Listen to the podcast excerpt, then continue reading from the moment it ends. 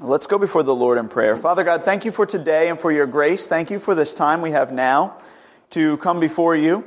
We thank you that we have access to you by the blood of your Son, Jesus Christ, because of his death, his burial, his resurrection, and ultimately his the eternal life and contact with you that we have through him. God, we pray that you'd be with us.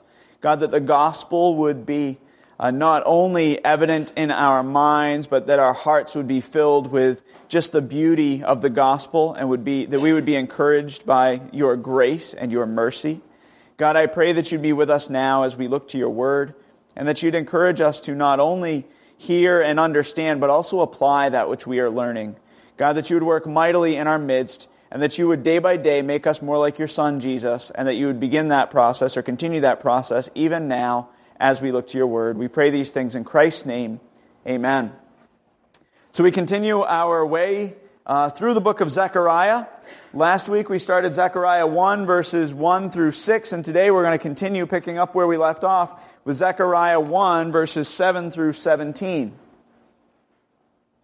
And just a bit of review, if you remember, the books of Zechariah and Haggai, we worked through Haggai about 3 years ago, and the books of Zechariah and Haggai are connected.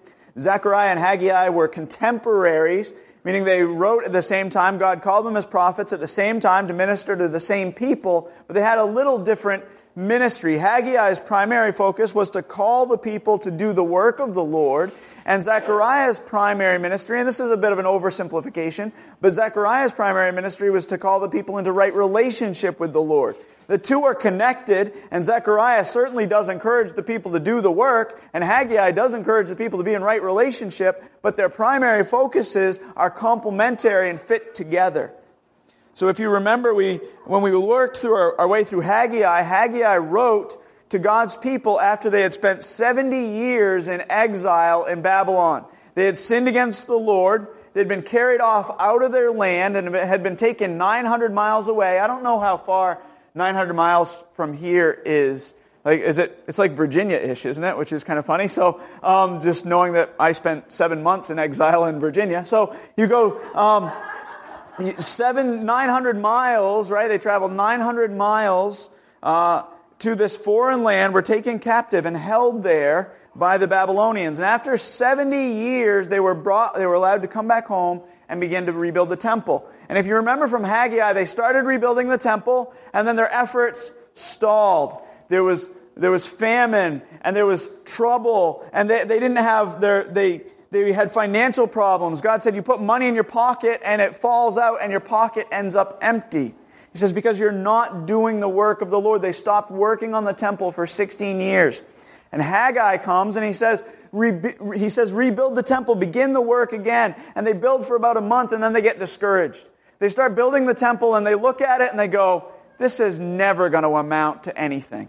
This temple is nothing compared to what Solomon's temple was. And we're not going to be able to rebuild that same temple.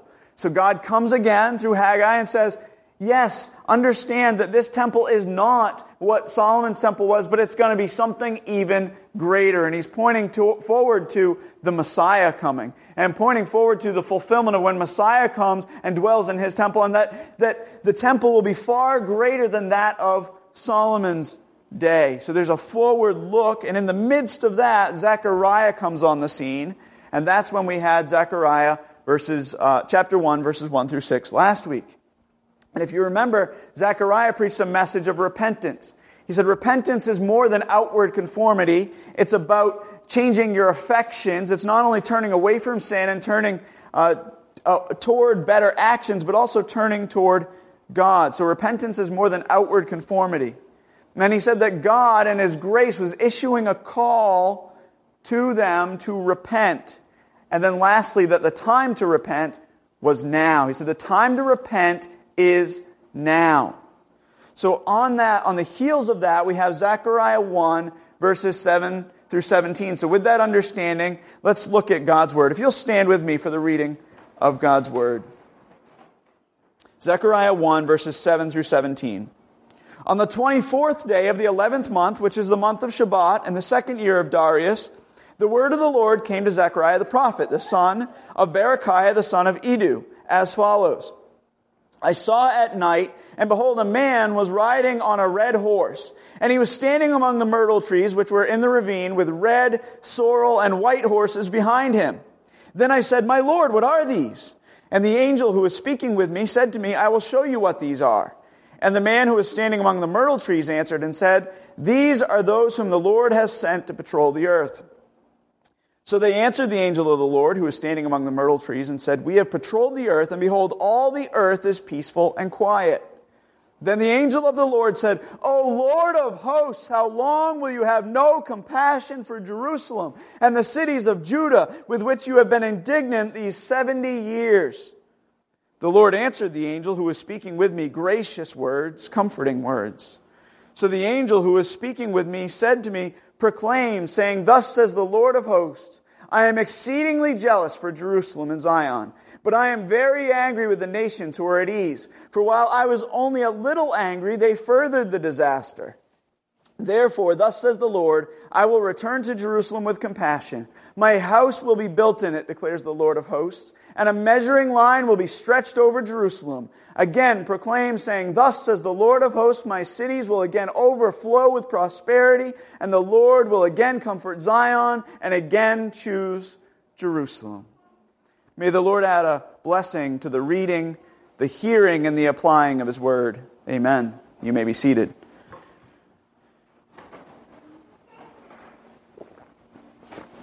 I've become fully convinced that it's important to preach through difficult books of the Bible, not only for your benefit, but also for my benefit.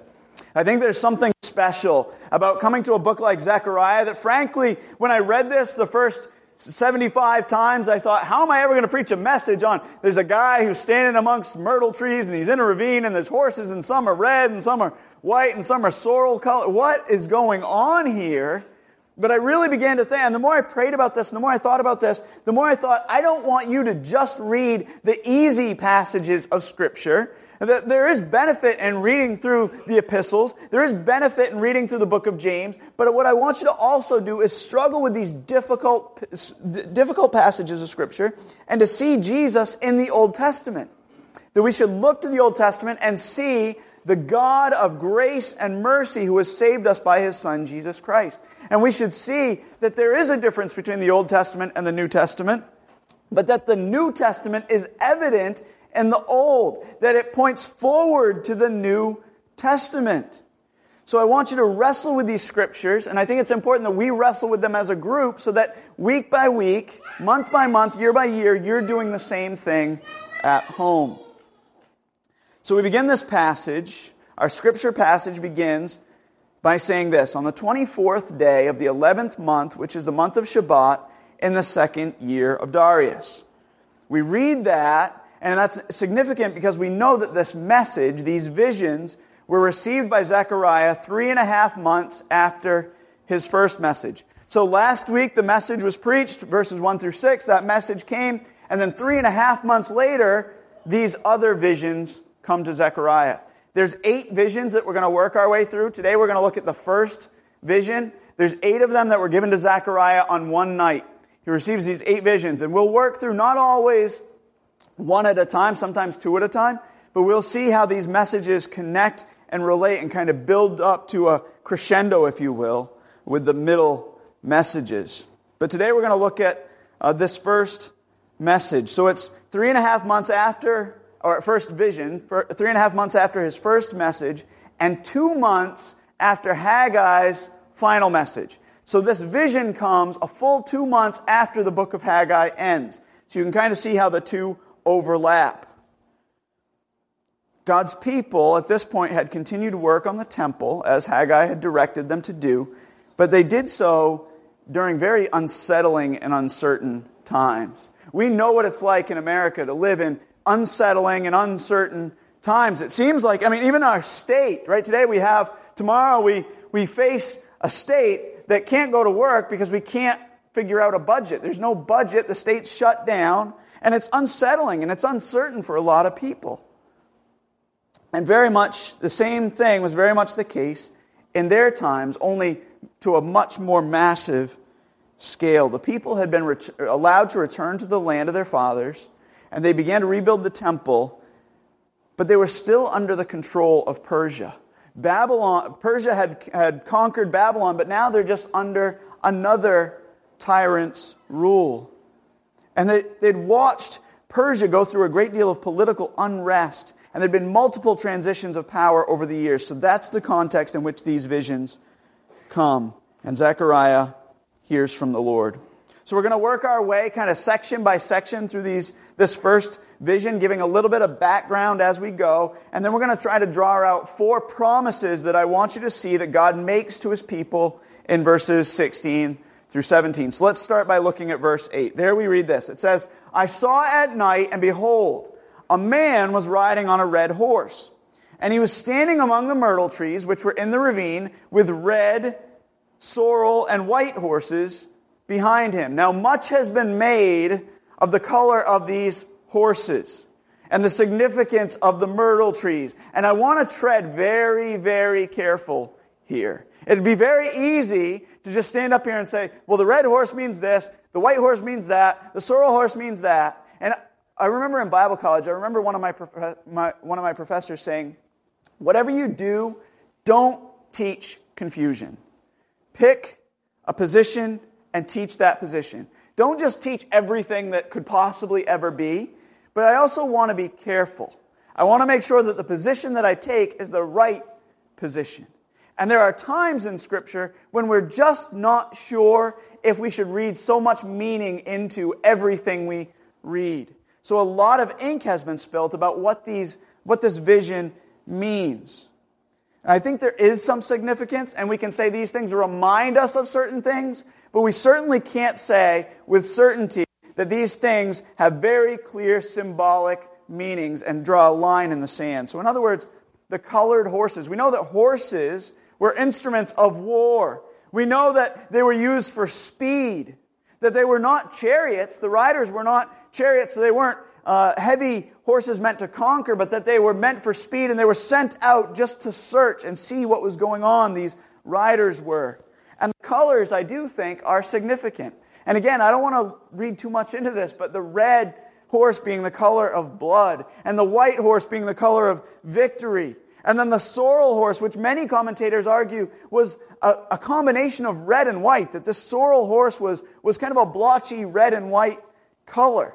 And that it was a symbol of God's judgment and mercy mixed. And I do think it is appropriate when we think about Zechariah's time to recognize, and in our time, that oftentimes we see God's judgment, we see God's victory, and we see this judgment and victory kind of mixed all at the same time. And that's often what we see in our world, just like Zechariah would have seen it in his world. And also, there's a lot of talk about these myrtle trees that are growing in the ravine. And many have compared the myrtle trees to the high and mighty cedars. Myrtle trees were just basically little bushes. They're not really trees at all. They're just shrubs. And they grew in the low places in the ravine. Myrtle trees are very significant to Israel. They're common in Israel. And I think really what's pictured here is that the prophet had this vision, and the vision was of the horses and the rider being in the ravine, in the low places among the myrtle trees. In other words, among Israel. That the horses and the riders were coming to Zechariah, and they were coming to him in the valley. And it's oftentimes that we find ourselves in a valley, and God comes to us in that place. And I think it's significant as we read this text. Now look at verses 9 through 11. It says, Then I said, My Lord, what are these? And here's where I say we want to be careful and not read too much, because Zechariah didn't even know what he saw. And he said to the Lord, What am I seeing?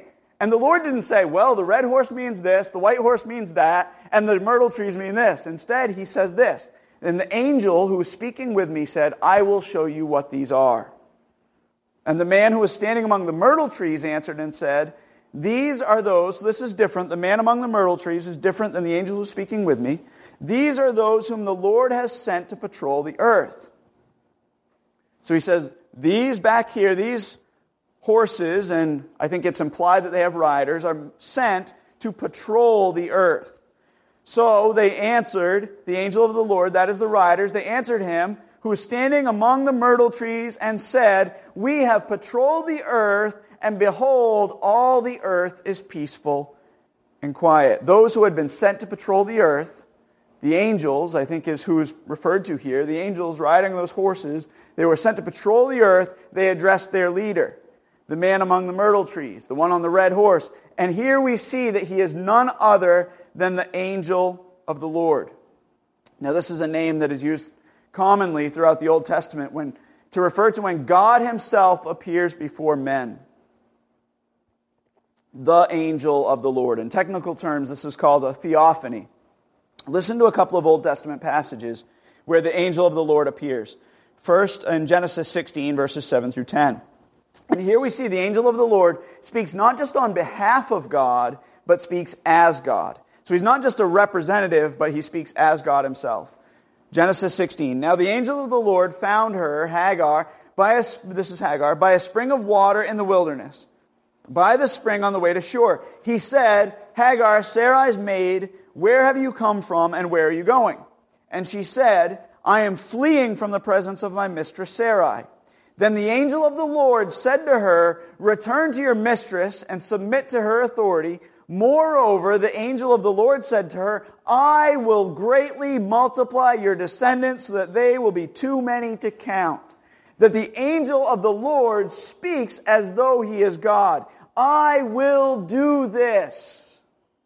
And again in Genesis 22, verses 9 through 18, not only speaking as a representative of God, but also as God himself. Then they came to the place of which God had told him, and Abraham built the altar there. This should be a pretty familiar text for all of you. Built the altar there and arranged the wood and bound his son Isaac and laid him on the altar on top of the wood. And Abraham stretched out his hand and took the knife to slay his son. But the angel of the Lord called to him from heaven and said, "Abraham, Abraham." And he said, "Here I am."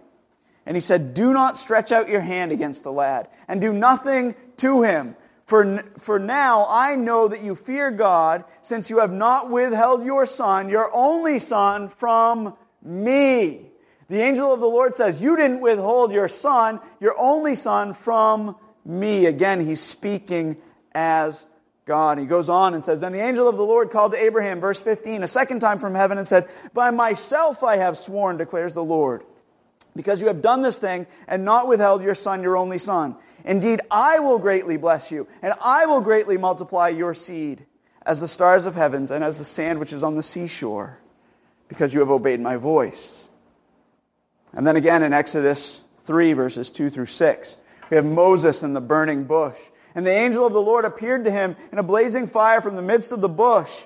And as he looked, behold, the bush was burning with fire, yet the bush was not consumed. And what does he say? He says, "I am the God of your father, the God of Abraham, the God of Isaac, and the God of Jacob." That oftentimes throughout the Old Testament, when you see this phrase, "the angel of the Lord," it is not just merely an angel, but it is God appearing in some sort of angelic form. And many argue that the angel of the Lord is actually Christ, that it's the second person of the Trinity appearing in pre-incarnate, before Christ was born in the flesh, appearing in pre-incarnate form. Fred Dickinson addresses this when he says this, quote, "It seems when the definite article, that is the, when the is used, it is specifying a unique being separate from other angels." So, an angel of the Lord is different from the angel of the Lord, is what he's saying. The angel of the Lord speaks as God, identifies himself with God, and exercises the responsibilities of God. The appearances of the angel of the Lord cease when? After the incarnation of Christ. There's no further reference to the angel of the Lord. There's some confusion about who rolled the tomb away, but that's only because of Greek. There's no definite article in the Greek, and in fact, the King James adds a "the" there that doesn't exist and says, "The angel of the Lord rolled the stone away," when it's not really, the isn't there. But the angel of the Lord is never mentioned again in the New Testament after the birth of Christ.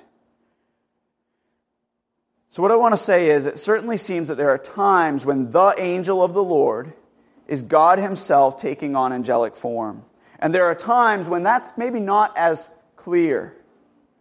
In any case, we would be wise to let the context determine his identity. And in this case, I don't want to go beyond what the text says and make it seem as though Zechariah envisioned Jesus. That Zechariah said, oh yes, that's the Messiah riding on the horse, because I don't think that's the case. That Zechariah didn't say, yes, God is a triunity, that there's three persons in God, and that Jesus, the Messiah, is that person riding on the horse. I don't think he saw it that clearly. However, it seems that the picture that is portrayed here is that God is among his people. And Zechariah clearly understood that he is with them in the valley, and that in this difficult and uncertain time, that he is there in the myrtle trees in the valley, and he is sovereignly directing his armies, those who are riding the horses. This is consistent not only with the message of Zechariah that God is with them, for he says, return to me and I will return to you, but also it's consistent with Scripture as a whole. You see, the Bible doesn't reveal a God who is distant and disinterested. And I think sometimes as evangelicals, we talk about God wanting a personal relationship with us, and we use that too vaguely. And I think sometimes it has this kind of fuzzy, comforting feeling like God wants to be just our friend. And I don't think we're clear enough in what that means. But we do really believe that God desires a personal relationship with His people. That He wants to know you and He wants to be known. He wants you to know Him. God wants a loving and caring relationship with His people because He's not a distant and disinterested God. I had a conversation this past week with a sales rep. He said, I'm a neophyte and I'm not very smart. I was like, what are you talking about? He goes, I'm new to all of this. He said, I just got baptized. My wife and I, we've been looking for a church for 30 some odd years. Not really, I think it was more than 30 years. He said, but however long it was 30 some odd years, 40 years. We've been looking for a church casually. We go once in a while.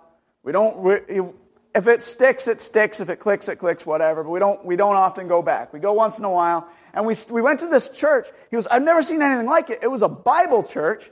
It turns out it was a Southern Baptist church plant, but he goes, it was a Bible church, and I went to this Bible church, and everything was different. He goes, they taught the Bible, and I started understanding what was being taught. And he says, it's amazing.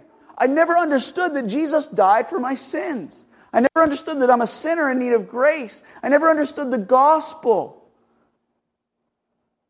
And he said, and I'm learning all this stuff, and I just got baptized, and it's so exciting and so encouraging. He said, but the other day in prayer meeting, we were talking, and somebody said, pray for me, because I got this cut on my finger, and it's getting infected. And he said, come on, are you crazy? You want to bother God with a cut on your finger that's infected? He goes, God's not interested. God's got big problems. Like, think about Iran, right? Like North Korea. Don't be bothering him with this petty stuff. And he said, but then my pastor was like, no, God wants to know about these things. He wants to hear from us. He goes, is that true? Because he never experienced anything like this. He was learning that God is a personal God, not some disinterested deity off in space who sets things into motion and then doesn't care. He cares about us. And he was amazed at the love of God, that the God of the universe would care about this person's cut in their finger. God's not a disinterested God. He's a personal, loving God who wants to be in close relationship with His people. So getting back to our text, I want you to notice that the angel's report is not good. That God is there amongst them. He's in the valley with them. That becomes clear to Zechariah. And those who are sent out to patrol the earth, they report back, and they report back to God, and they say this. Then, verse 9, then I said, my Lord, what are these? So Zechariah says, what's going on here? And the angel who was speaking with me said, I will show you what these are. And the man who was standing among the myrtle trees answered and said, these are those whom the Lord has sent to patrol the earth. They're those who went out to patrol the earth. So they answered the angel of the Lord, the one who was standing among the myrtle trees, and said, we have patrolled the earth, and behold, all the earth is peaceful and quiet. And you go, how can that not be a good report? Right? All the earth is peaceful and quiet.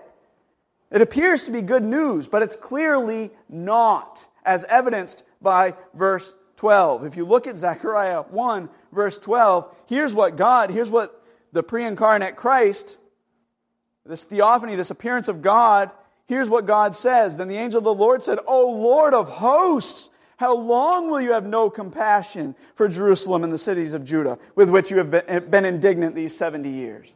The response is, how long is this going to continue? It's not good news. And I'll tell you why. Because if you read Haggai 2, verses 21 through 22, here's what was said. Speak to Zerubbabel, the governor of Judah, saying, I am going to shake the heavens and the earth.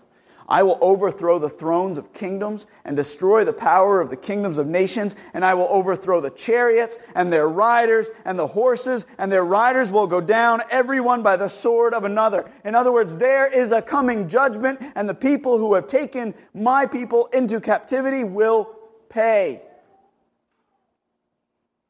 And while Jeremiah 29:11 had apparently been fulfilled, or Jeremiah 29:10, for thus says the Lord, when 70 years have been completed for Babylon, I will visit you and fulfill my good word to you, bringing you back to this place. That had been fulfilled. The full prophecy hadn't been fulfilled.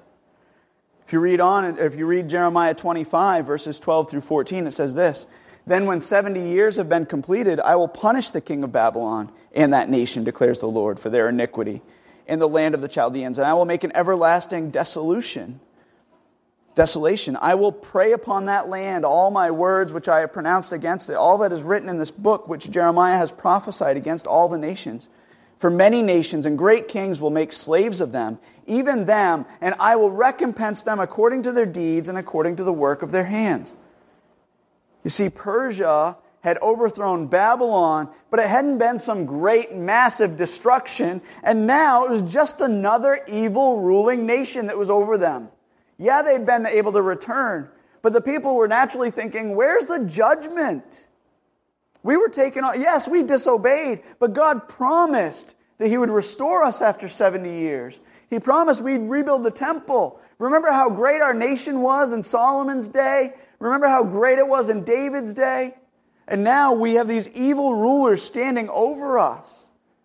And these angels, they report back and say, we patrolled the earth, and behold, all the earth is peaceful and quiet. You know, it's a picture, I think, of what exists today.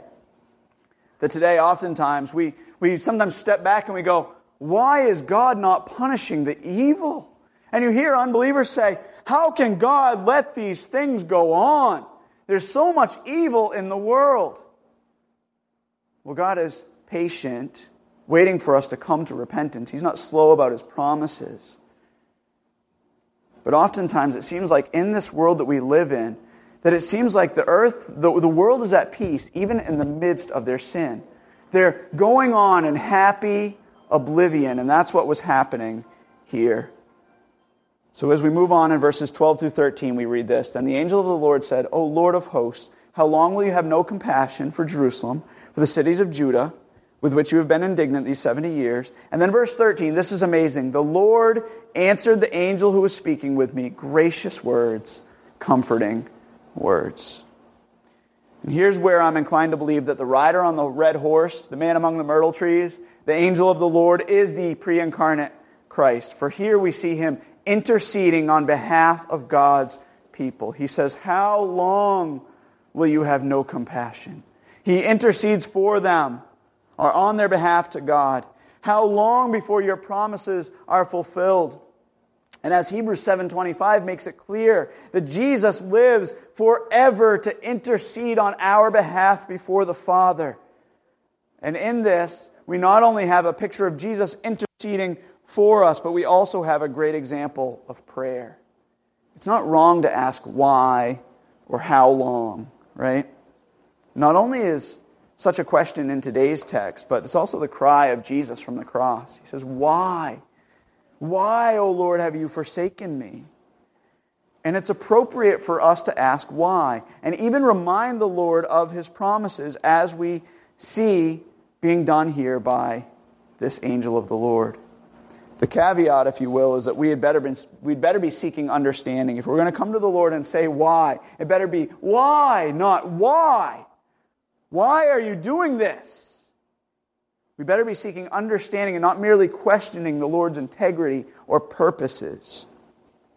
And when in times of trial and distress we cry out with a heartfelt, why? He is gracious and kind to answer us, just as we read in verse 13. I love this verse. The Lord answered the angel who was speaking with me with gracious words, comforting words. And I don't know about you, but in times when you're at the bottom of your pit, you're in the valley, you know the Lord is near, but you just still cry out, why?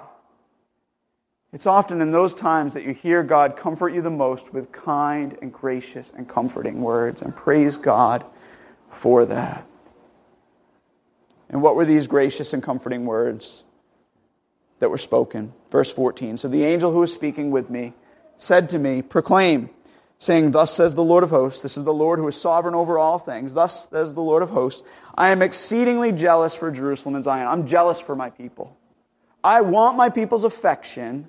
I want them because it is right for them to worship me. It is right for them to be in right relationship with me, to be purely devoted to me and me alone. See, when we get jealous, it manifests itself in sinful ways. God has a right to be jealous. He should be jealous for our affection. I am exceedingly jealous for Jerusalem and Zion. He says, verse 15, but I am very angry with the nations who are at ease. For while I was only a little angry, they furthered the disaster. In other words, yes, they were used as a tool to bring about punishment and repentance on my people, God says. But I was angry for a little while. And they furthered that. Here the Hebrew has the idea, the connotation of being extended beyond the time limit. It says they punished my people beyond the amount that they should have. And they're continuing this disaster. So then he says, verses 16 and 17, therefore, thus says the Lord, I will return to Jerusalem with compassion. My house will be built in it, declares the Lord of hosts, and a measuring line will be stretched over Jerusalem. Again proclaim, saying, thus says the Lord of hosts, my cities will again overflow with prosperity, and the Lord will again comfort Zion and again choose Jerusalem. So here's where I want to draw out the four promises previously mentioned. I'm not going to say that was all background. Right, but because we don't have that much left, but most of that's background, and then we have these four promises previously mentioned. God tells Zechariah that he will return to Jerusalem with compassion. He says, I'm going to return to Jerusalem with compassion. In fact, the text more literally reads, I have returned with compassion. In other words, he speaks as though it's already been done. And this tense is sometimes referred to as the prophetic perfect tense. There's debate about this and exactly what all this means, but the idea is that it's commonly used throughout the Old Testament with regard to God's promises. God's promises that are going to happen in the future are sometimes referred to in past tense. Why? Because they can be viewed with such certainty that you can say they're already done. So in other words, it's like this. Next year at Mother's Day, I could say, Mother's Day 2018, we went to eat Chinese food, right? Because I can guarantee that it's quite certain that we will go and eat Chinese food. So I can refer to that in the past tense as though it's already been done. It's been accomplished. The difference is with the Lord, when the Lord says this will happen, it will happen, and nothing will stand in the way of God's promises. So he can speak, the prophets can speak about God's promises as though they've already been accomplished. So He says, not only I will comfort, or I will visit my people, I will return with compassion, but I have returned with compassion. And the Lord gives four specific promises, or four specific ways He's going to show His compassion. So number one, He will build His kingdom. He will build up His kingdom. In verse 16, the Lord declares, my house will be built. So He says, I will enable you to finish this work on the temple. I know that you're disheartened. I know that you're discouraged. I know that you see all this trouble, but I am in this. This isn't up to you. I will build it. This was another conversation I had with the same sales rep. He said, how can I pray to God and ask Him to help this woman with her cut when I'm dealing with sinful thoughts? He said, I need to get rid of these sinful thoughts before I come to God. And I said, I said, no, you need to come to God with the sinful thoughts and ask Him to help you. And he said, well, I thought God told me to get rid of the sinful thoughts. And I said, He did. And he said, but now you're telling me God's going to help me get rid of them. And I said, He is. That's the point.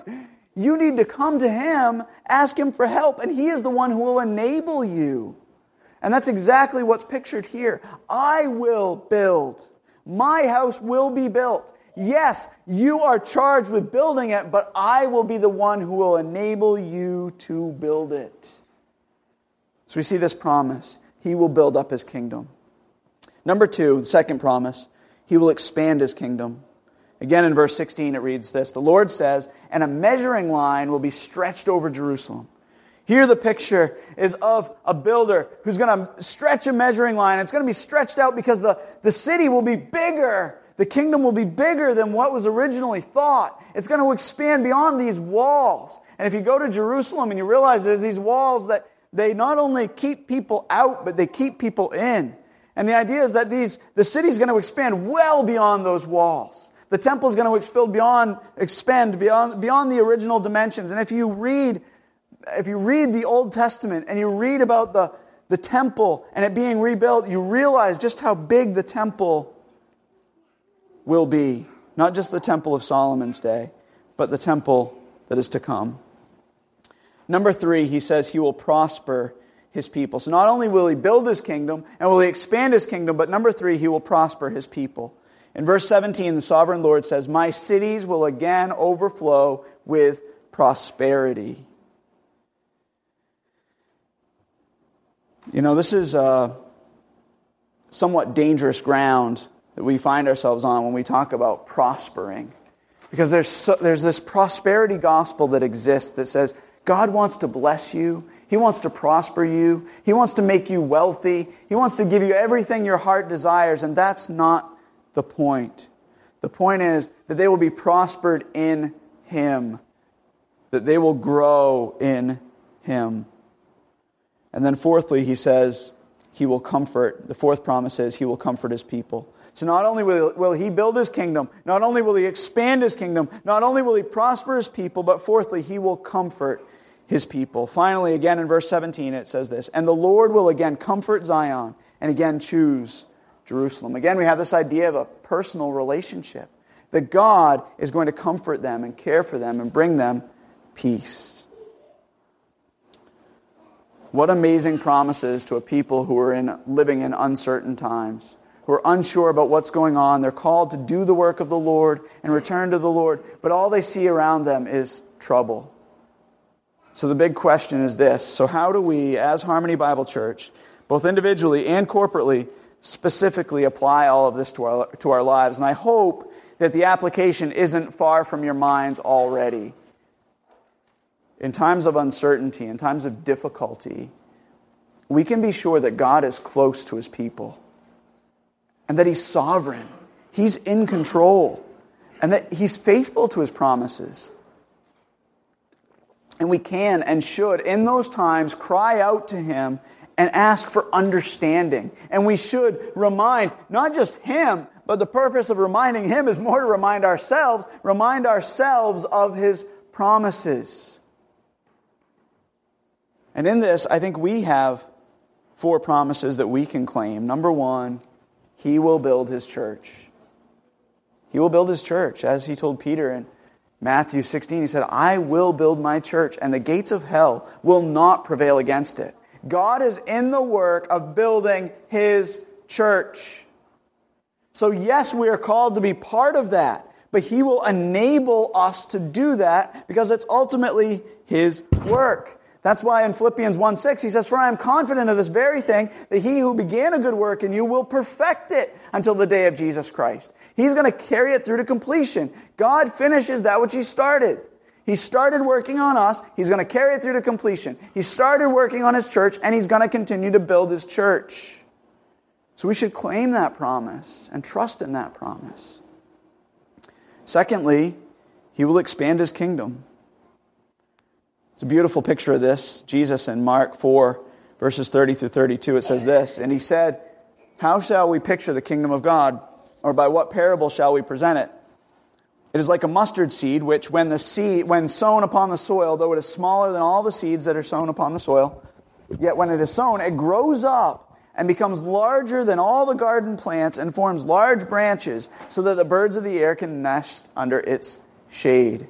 That God will expand His kingdom will grow, and it'll be far bigger than Harmony Bible Church. Yes, God will build His church, and we are included in that if we remain in Him and if we are truly His church. But it's going to be far beyond this organization, this group of people. He is in the process of expanding His kingdom. And we should claim that promise. And we should step out in faith and be used of Him as He works that through. And number three, He will prosper His people. So having seen that He will build His church, that He will expand His kingdom, we can thirdly say that He will prosper His people. In difficult times, not only is He building and growing the church, but He's prospering us as a people. John 10:10, we read, "I came that they might have life and have it abundantly." And in Jeremiah 29:11, we love to read this. "For I know the plans I have for you, declares the Lord, plans for welfare, not for calamity, to give you a future and a hope." And again, we need to be careful because the prosperity gospel preachers say, "Oh, God wants to bless your socks off. He wants you to put $10 in the offering plate and then get $100 back." Or if I actually read this, that one of the preachers actually said, "If you put $10 in the plate, $100 will come back to you because God promised He will return everything tenfold. If you put $1,000 in the plate, you're going to get $10,000 back." That is the biggest load of junk I have ever heard in my life. That's not the gospel. Jeremiah 29:11, "For I know the plans I have for you, declares the Lord." We love to read this. "Plans for welfare and not for calamity, to give you a future and a hope." This is written to people who were carried off in captivity and told, "Settle down and stay a while. Build homes and have kids because you're going to be here for 70 years. Oh, by the way, I have plans to bless you." Sometimes that blessing doesn't look like what we think it's going to look like, but God will prosper His people. 2 Corinthians 8:9, that's why it says, "For you know how the grace of our Lord Jesus Christ, that though He was rich, yet for your sake He became poor, so that through His poverty you might become rich." Not rich with material wealth. God will care for you. I believe that. What's the worst that's going to happen to us? We're going to starve and go to heaven? And God said He won't allow that to happen. Right? He cares for the birds of the air and the fish of the sea. He's going to care for us. But that also doesn't mean that He's going to make us rich in material possessions. He's going to make us rich in that which matters, rich in the things of Him. We will grow in Him because, as we said earlier, He will carry us through to completion personally. So having seen that He will build His church, that He will expand His kingdom, and that He will prosper His people, fourthly, we see that He will comfort His people. Jesus said, John 14, "I will ask the Father, and He will give you another helper, that He may be with you forever. That is the Spirit of truth, whom the world cannot receive because it does not see Him or know Him, but you have known Him because He abides in you and will be with you." That God has sent us the Comforter, the Holy Spirit who comforts us in our affliction. So we can cry out to Him and say, "God, I need understanding. I don't understand these trials that I'm going through, this valley that I'm in, but I claim Your promises. I remember Your promises, and I remember that You said You sent Your Comforter, and He is with me now." Talk about being close to God's people. You can't get much closer than inside of you. So we cry out, as does Paul in 2 Corinthians 1, verses 3 through 5. "Blessed be the God of our Father and our Lord Jesus Christ, the Father of mercies and the God of all comfort, who comforts us in our affliction, so that we will be able to comfort those who are in any affliction with the comfort with which we ourselves are comforted by God. For just as the sufferings of Christ are ours in abundance, so also our comfort is abundant through Christ." So we read this vision of God coming to Zechariah in these uncertain and difficult times, and we say, praise God for the promises to His people then and the promises to us now. That we can say today that He will build His church, He will expand His kingdom. He will prosper His people, and He will comfort us, even in the midst of uncertainty and difficulty. Let's pray. Father God, thank You for Your grace. Thank You for Your word. God, I thank You for Your faithfulness in revealing this message to Zechariah, for helping him to see that You are close to Your people, and God, that You want people to cry out to You, to return to You, that You may return to them. God, may we cry out to You in our distress. And God, may we see and feel Your closeness. God, may we trust fully in Your promises. May we seek understanding while trusting in Your promises. I praise You for the grace You've shown us, for the comfort You've given us, for the way You build us and carry us through, and the way You are doing that with Your church as well. We pray all these things in Christ's name. Amen.